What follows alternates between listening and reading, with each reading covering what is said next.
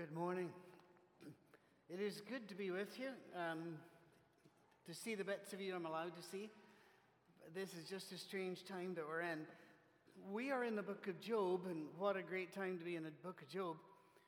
We will, um, I'm looking at the clock when I'll need to stop, so this is going to be a rushed one today, but that's all right. It's a full afternoon. There are uh, senior bets and things going on downstairs, which are quite important, and then, of course, the celebration of Rudy Smith's life that follows. So we're going to change our pace a bit, not just for this sermon, but actually for the book of Job. We're not adjusting to the times here, and we're not adjusting to people wanting to rush ahead or go slow. It's that the book changes. It changes dramatically after the events that we'll cover today. It is, um, it's pretty interesting, in fact, the way that it changes, and we'll talk about that as we go through. If you're struggling with depression, uncertainty and fear and the like, Job might be a hard place for you right now. Ecclesiastes might be a hard place for you. There are some Psalms I don't think you should be meditating on at this particular time. But those of you who really need the answers that God gives and how to become comfortable when He goes silent, this is a good book. This is an important book. Later on, by the way, uh, as uh, the, the breakup of the book, we've always had speech, counter, speech, counter. That's going to slide now. It's going to be speech, counter, long speech, little counter, long speech. And then God breaks in and changes everything. I want you to hear me when I say this. God breaking in doesn't fix everything. As far as we can see, it doesn't fix a lot except for Job's reputation, which is important to Job when God comes swooping in, don't expect all your, your, your uh, questions to be answered, because that's not necessarily his top priority. His top priority is that we are loving and good and walk in the shadow of Jesus. But we'll get there. What kind of universe do we live in? I was talking to some new friends today. Said that if I hadn't gone neuroscience, I really wanted to go astronomy. Uh, I, I know there are six jobs on the planet in it, but I love, I just love to, to look at the stars. Um, I love seeing the live stuff back from our, our, um, our shots to whether it's flying past Pluto or whether it's on Mars. I love that sort of thing. But when we ask about what kind of universe we live in, we're talking about what kind of moral universe is this? Is there a morality to the universe? Is it predictable? When you describe what is right and wrong about the universe, you've fallen into a trap that Adam and Eve did. Remember we've talked about this every week now for about five weeks? Eating from the tree of knowledge of good and evil, we set ourselves up as gods able to determine what good and evil are. I've had sermons, I've heard sermons rather, where the minister will say, Well, of course there are probably lives elsewhere in God because, you know, and, and Jesus went to those planets too, because there are just so many, it would seem such a waste. And I'm going, I'm not sure I'm able to determine what's a waste of space since I'm not sure what kind of universe. Or they'll say, There are nobody else, we're the only ones, we're the only, and I'll still go, I'm not really sure we have that information, and I'm not even sure we need it. I've had people say, Do you believe there's life on other planets? My response is, Don't care. Uh, we can't get where they are, they can't get where we are, so let's just tidy up the place, shall we? I think we'll be all right. When you, when you describe the way things should happen among people, that moral universe, do you use a lot of words like should, must, ought to, designed to? That sort of, you know, like there's a moral imperative on the universe to behave in a certain way. It's not really a weird question. It's hard sometimes to look at our world and not go, well, that's just awful. All of that stuff is over there. That's awful. Well, if it is awful, what will be the response of God? That's the question in Job. How does God respond to evil? Who's responsible for evil? What should we do when we're caught by evil and, we, and we're guilty? And what should we do when we're caught by evil and we're not? And you see what I mean? You're going to need a worldview. You're going to need to have a view of the universe to get through this plan. Now, Zophar comes in. Remember, one of our three main rules so far in Job is don't be Elihu, don't be Bildad, don't be Zophar. He comes in in chapter 20 in verses 2 and 3, and he's offended by Job's questioning of God. Imagine being the kind of person who is offended by another person's pain. That just is atrocious, he said, making a judgment. See how easy that is done? That's easy done. Imagine being the kind of person that sees somebody crying and said, That's completely unnecessary. There should be no sorrow. Stop that. I'm not sure that's terribly helpful. But then Zophar goes further and describes a beautiful universe in which everything makes sense. Everything has an orderly progression. Everything in the universe is geared up to, design, to, uh, to punish the wicked and evil person and to bless the wonderful person. Well, let's see. Surely, this is Zophar. Surely you know, by the way, that's always an attempt to shut down argument. Whenever you say, anybody could see, surely you can tell. It is obvious to all right thinking people. Beware, throw a flag on the field. Surely you know how it's been of old, ever since mankind was placed on the earth. Interesting phrasing.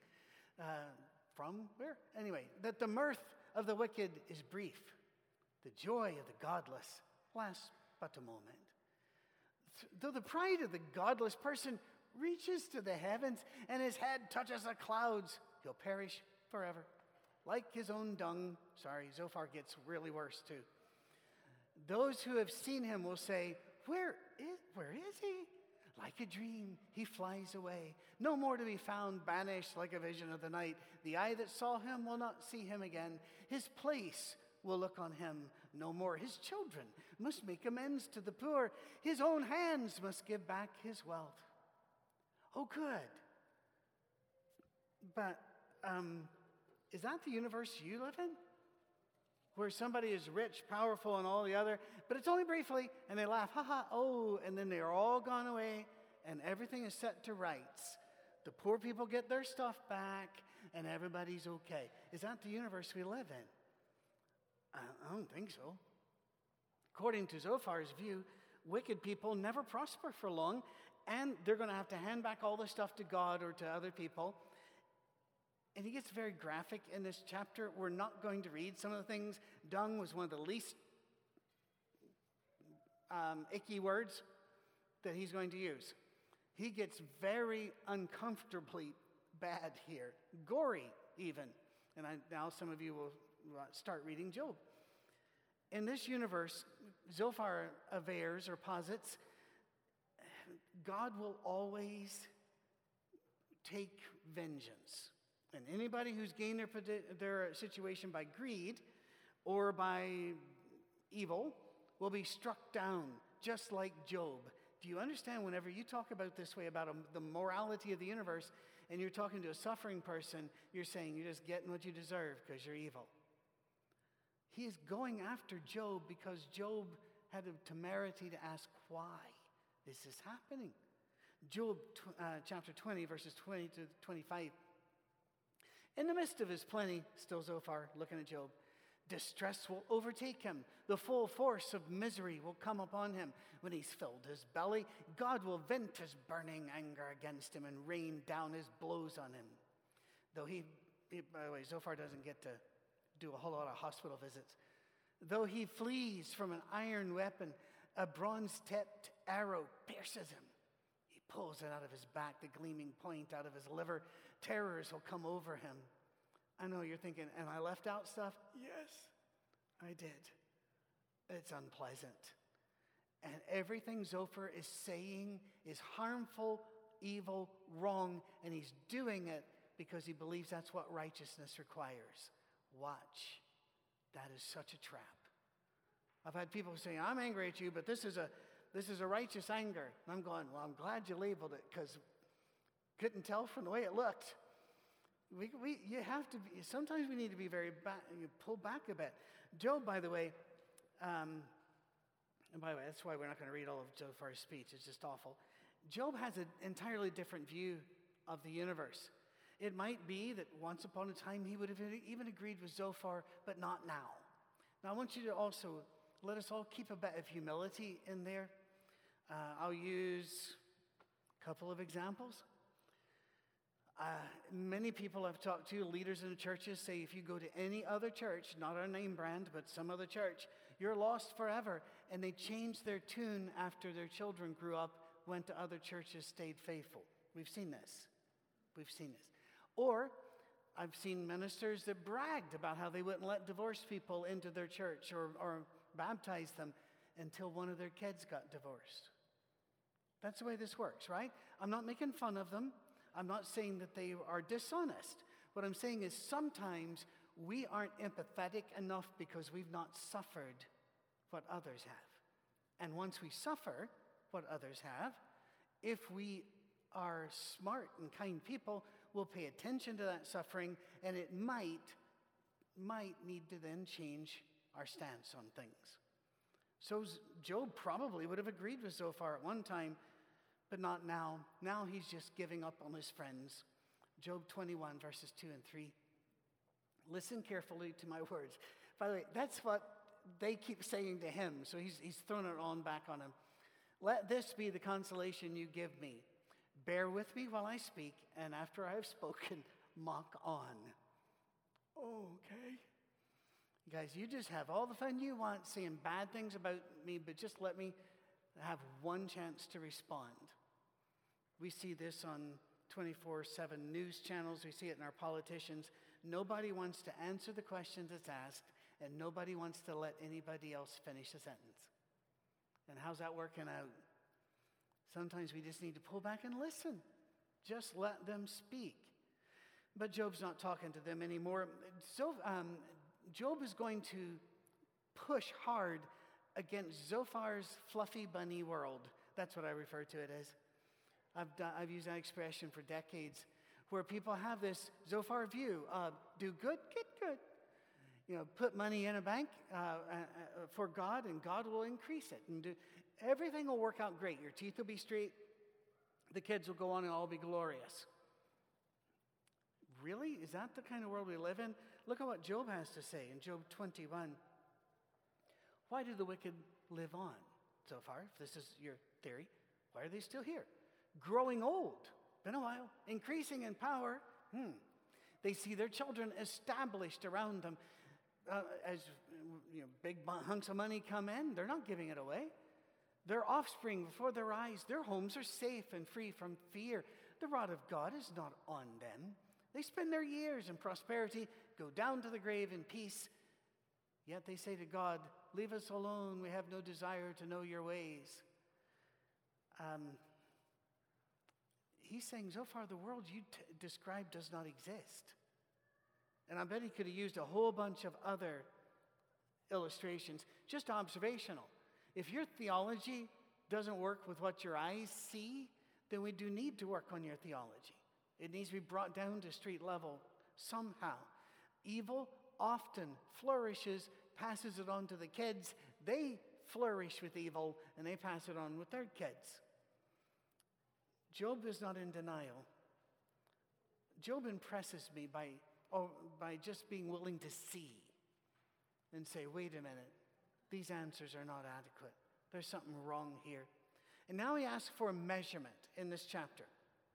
How can we measure the universe to see whether your view is correct or not? Um, in science, we devise ways to measure and quantify everything from feelings to nitrogen. And we call those tools instruments. And Job is calling for an instrument to measure the universe, but it, it, it's a metaphor, it's a Middle East way of saying, I want to see is this fair? Is this right? Or is our theology wrong? You get this a lot in the book of Revelation, by the way, and that's where we're going next after Job. Because uh, God's voice will break out, or an angel, or, or the, the lamb, all of them get a chance of saying, Measure that. Measure the length of that wall. Measure how straight this is. Let's, and it's all that same idea.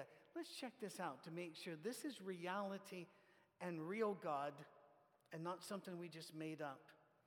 Zophar, and friends, it might be time to pull out your protractors and head for this one.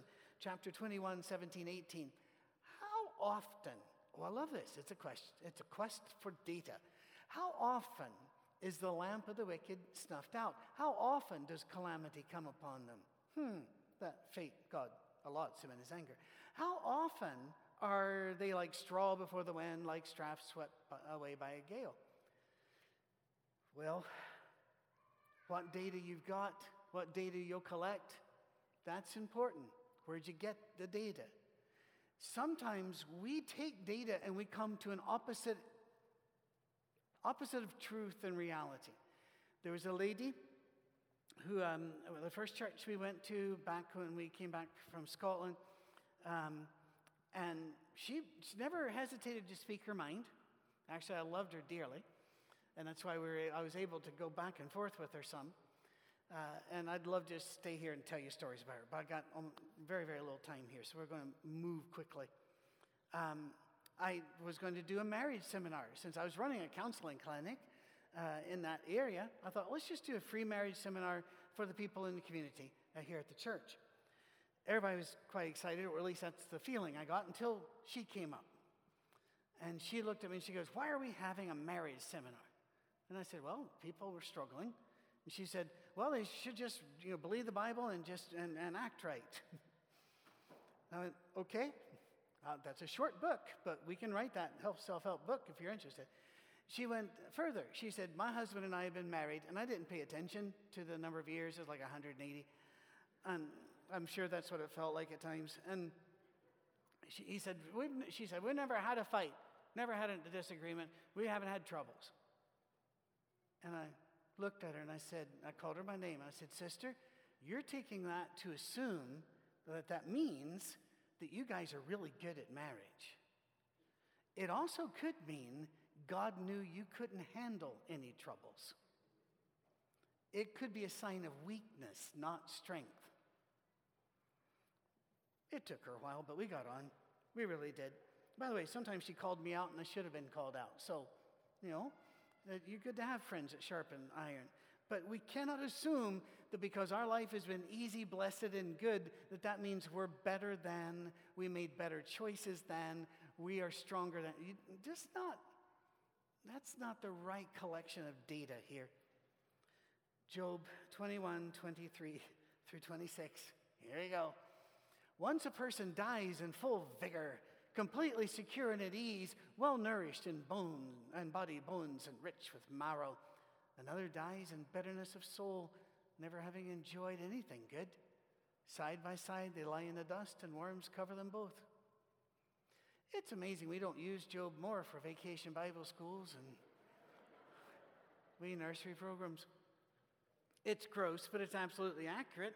How can we measure our universe and therefore measure each other? Job says you can't. Job 21, verse 22, please. Do we have that one up? Yeah, thanks. Can anyone teach knowledge to God since he judges even the highest? So just don't, he's saying, guys, just don't. Just don't judge. Get away from the tree of the knowledge of good and evil. Go over to the tree of life and let God be the judge. Well, Eliphaz leaps in here and says some really, truly awful things in chapter 22. Um, he speaks as if God's so, so far above us, there's no way that our prayers, our acts of kindness, our righteousness would ever be a benefit to God. He doesn't need us. And then he goes on a long, extended frontal attack on Job's character. Do you remember Job 1? God in the council room said that Job is great, a great man who is righteous and good. Eliphaz, speaking for God, begs to disagree. Do you remember that phrase we keep bringing up out of Job? Do not speak for God deceitfully. Be very careful. Eliphaz believes with all of his heart he has all of the weight of righteousness in his side, in his corner, and he's speaking, and he is outside the circle of God and grace. He's wrong. Just as wrong as Herod, when Herod killed or had killed John the Baptist. Jesus said there was never a greater man born of woman than John the Baptist, Herod disagreed. Which one are you going to pick now as uh, to have the correct opinion? I would say Jesus did, but John still died. And see, that doesn't work in Zophar and Eliphaz's universe. No, if you're good, you have to be blessed. Well, Eliphaz has a different bizarre take, just a really clip, short clip here. Is not your wickedness great? Are not your sins endless? By the way, helpful if that we could then list a few. They never do. You demanded security from your relatives for no reason. You stripped people of their clothing, leaving them naked. You get, by the way, this is completely wrong. We know that because earlier he, they were talking about, well, you've been a righteous guy all the time. We, you gave no water to the weary, you withheld food from the hungry. Though you were a powerful man, owning land, an honored man, living on it, and you sent widows away empty handed and broke the strength of the fatherless. Do you see why we're not reading the whole thing there? Because in Eliphaz's universe, that's the only explanation for what's going on, so you had to do it. Even though we never saw it, we never witnessed it, nobody's ever brought it up, we had, you just had to have. Don't let your theology turn you into a hate, a hate-filled judger. Well, Eliphaz ends once again by saying, just repent and everything will be great. But why are they so angry at Job? Because Job's misery is upsetting their theology, therefore, he must be isolated and destroyed. Because the, the peace of the community cannot survive the questions. Job is going to start speaking here for the next several chapters, by the way contemplating who he is and who God is, please read them all the way up through to um, at least chapter 30. One short interruption arrives, but then Job goes on until chapter 30 when we have a brand new player enter the field to blast Job. But if we could start the team coming back up, please. Last scripture today, Job 23. But if I go to the east, this is Job talking about God. He is not there. If I go to the west, I do not find him. When he's at work in the north, I do not see him. When he turns to the south, I catch no glimpse of him. He stands alone. Who can oppose him?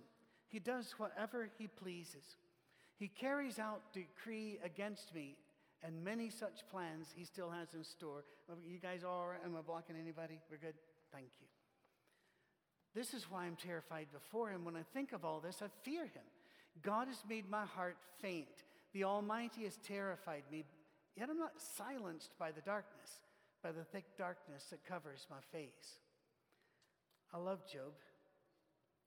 You, excuse me when I say this, but him saying to God, I don't get this, but I'm not shutting up.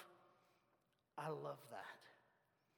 I love that because that's what God wants. Let's go for it, guys. Let's discuss this. Let's wrestle it. It reminds me of one of my other favorite lines in Scripture.